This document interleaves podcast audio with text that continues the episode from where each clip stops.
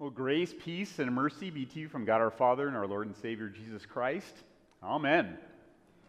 Uh, tonight we continue on with that same series, Living a Lent Life, a life that is on loan from God.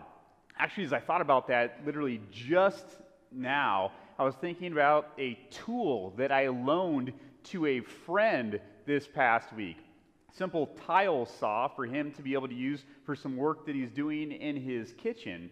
And I loaned that tool to him with the expectation that he would use it for what it was created for, for what it was made for, to be able to cut tile. I assume when he gives it back to me that he did not use it to cut concrete in his backyard. I assume when I receive it back that it doesn't have chunks of vegetable and meat in it because he used it to cut food in his kitchen. That's not what it was designed for. It's supposed to be able to cut tile, and so I hope he uses it to cut tile. What were you and I designed to be able to do? What did God create us for? A life that is on loan for Him, to be able to serve Him, to be able to lift Him up, to be able to glorify everything our Lord has done, and to be able to serve our fellow man. Even Jesus himself, in our text for tonight, takes this principle upon his own back, literally, and uses this life that is on loan even to him from God to be able to serve the Lord for the Lord's purpose. It's an interesting text that we look at because in this moment of Jesus on this journey to the cross, it almost seems like it's not going to happen. It seems like Jesus is going to be let off the hook. It actually happens multiple times in that text that Pastor Mark read for us this evening.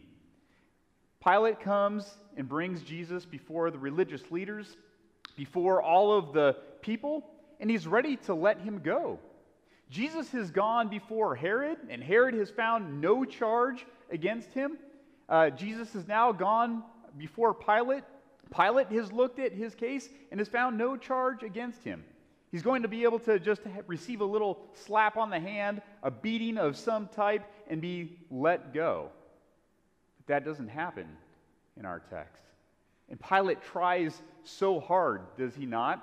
It's not once that he goes to the people and attempts to be able to say, I'm going to let Christ go. It's not twice that he goes to the people and he says, I have found no charge against him. It's three times. Three times Pilate goes before the people and says, Come on, let's, let's let him go. This is an innocent man, he says. And that's exactly who Christ is an innocent man. But the people that are there don't want to hear it. The people that are there aren't focused on this innocent man, they aren't focused on Jesus, they're focused on something else. Did you hear their words in our text for this evening? Says, But with loud shouts, they insistently demanded that he, that Jesus, be crucified, and their shouts prevailed. These shouts prevail over innocence. These shouts prevail over truth. These shouts prevail over God, over Jesus' innocence. They demand that he be crucified, that this innocent man go to the cross. They're riled up by the religious leaders, but at the end of the day, they are the ones, the people, making these, these shouts, these demands. Do you ever hear these loud voices? Not voices in your, in your head, but these temptations, these demands that are upon your life. Satan coming after you to be able to do this, to be able to say that, maybe just to, to leave that alone because it's going to be too much of an inconvenience. All of our life is filled with these shouts and these demands, sin coming at us from, from every direction. And it's difficult to be able to push them aside. Pilate can't do it, as we see in the reading for this evening. He wants to, and he, he tries to, but at the end of the day, it's not what happens. It says he released the man who had been thrown into prison for insurrection and murder. His name is Barabbas. the one that they asked for, and surrendered Jesus to their will. Remember what we were created for. Remember these lives that are on loan to be able to follow the will of God. But in this reading, Pilate succumbs to the will of the people, to those loud shouts, and to those demands. And all of us have been there before, too. The time when we, we knew what was right. We knew what God was calling us to be able to do or not to do.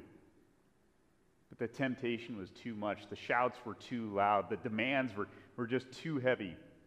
And it was so much easier just to go down that path of, of, sin.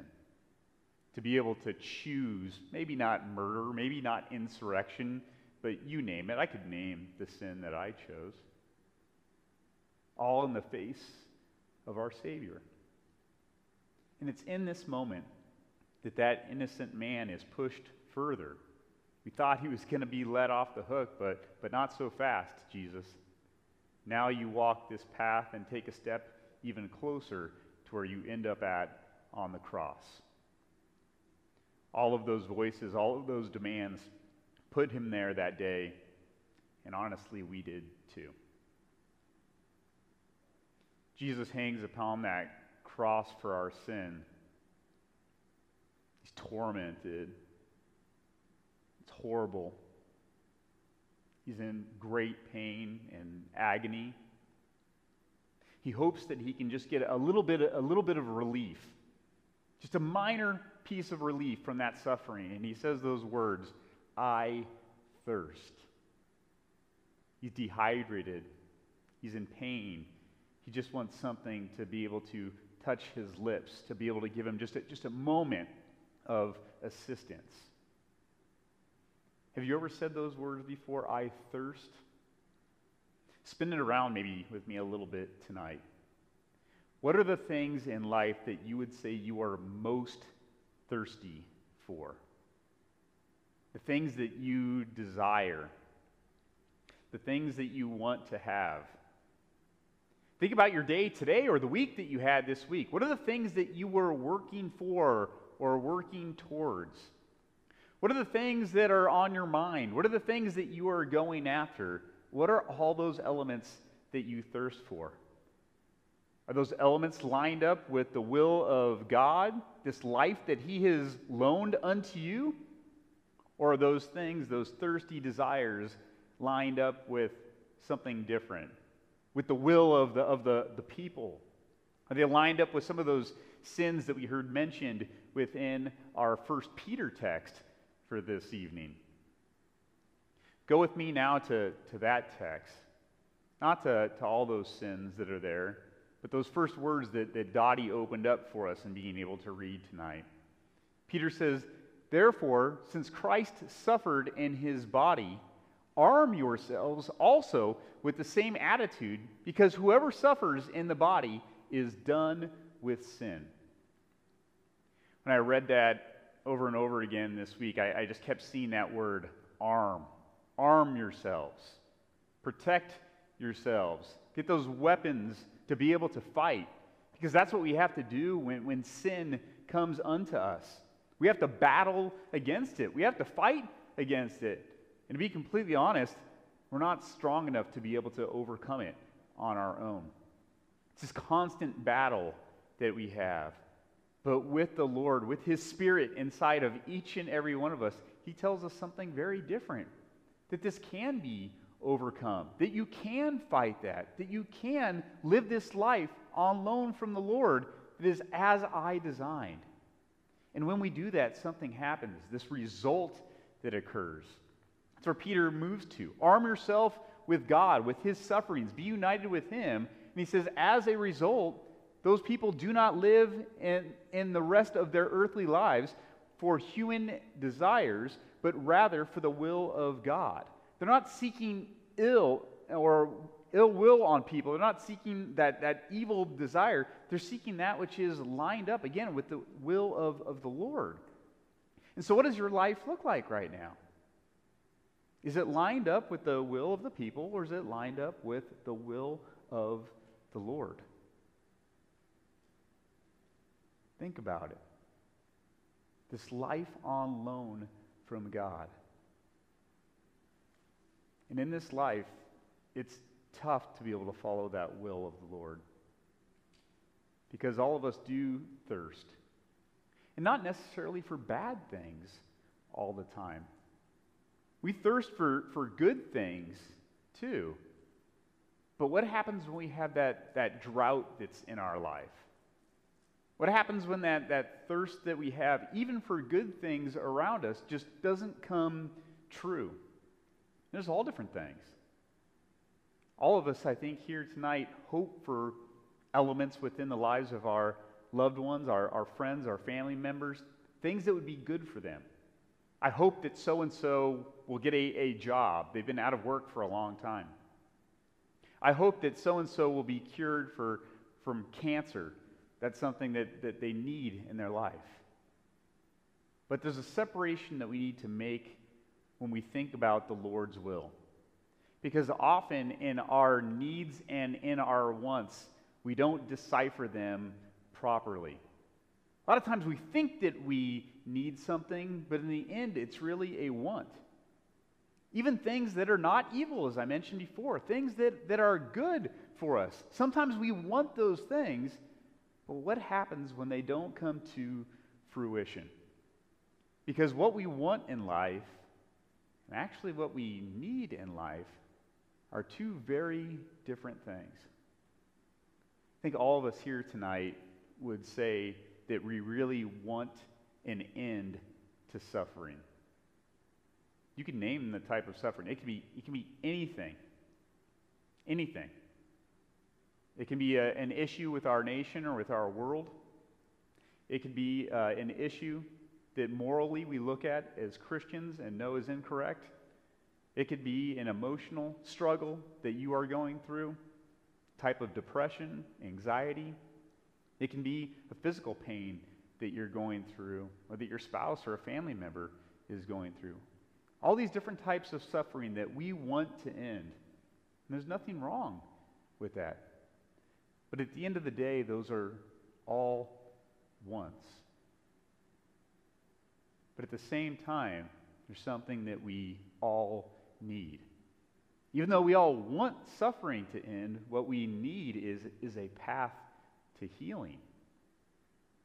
Suffering being wiped out would be, be great, but, but at the end of the day, what we really need is to be able to find healing. God does this through you and I as Christians. He gives you and I an opportunity to be able to be the healer for people around us.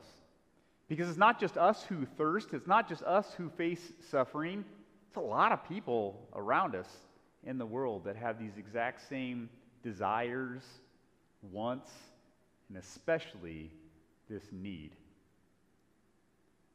What are the things you can do as a Christian who has a life on loan lent to you by God for your neighbor?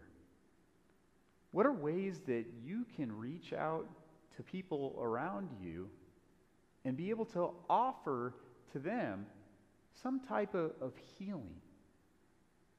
Is it simply writing a card to a neighbor who you know has lost a loved one recently?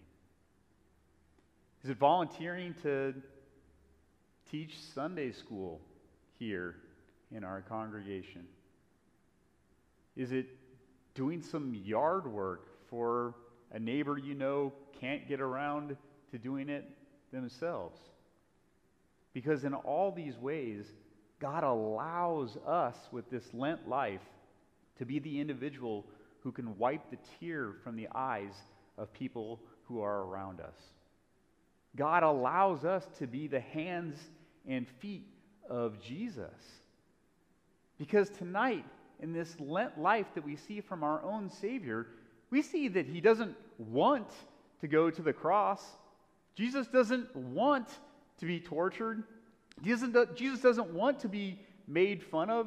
Jesus doesn't want any of these things. But he knows that we need it. He knows that we need this path to healing. And he knows this only comes by giving of his life and providing his resurrection. And so, as we examine these things, we recognize in this life we want suffering to end, but we need healing to be able to begin. All these things may seem like they are fictitious, they may seem like they are far away, they may seem like they aren't going to come, but they will. will. You're told that in the final time, when Jesus comes for you and I, that our tears too will be wiped from our face by our Savior. That that thirst that we have will finally be quenched because of what cross because what the cross means unto each and every one of us. This is the time that we have to be able to celebrate in Lent. This is the time that we look forward to in this week of passion of what our Lord and Savior gives to us. Take time this week as we look forward and really do enjoy these events, as Pastor Mark said, to recognize that we are sinners, but people who have the saving grace and healing of our Lord. Let's pray. Dear Lord, Heavenly Father, as we come here tonight and truly do take time uh, to be able to meditate upon your word and remember each and every one of these puzzle pieces that you put in place of going to pay the ultimate price for our sin, uh, we ask boldly, Lord, that you will strengthen and energize us to be those uh, tools within your world that you have created us to be, to be able to do the job that you have created us to be able to do, to be able to share the Son that you have given to each and every one of us. Lord, we thank you for this opportunity, and again, ask your Spirit to be bold within each and every one of us. In Jesus' name we do pray. Amen.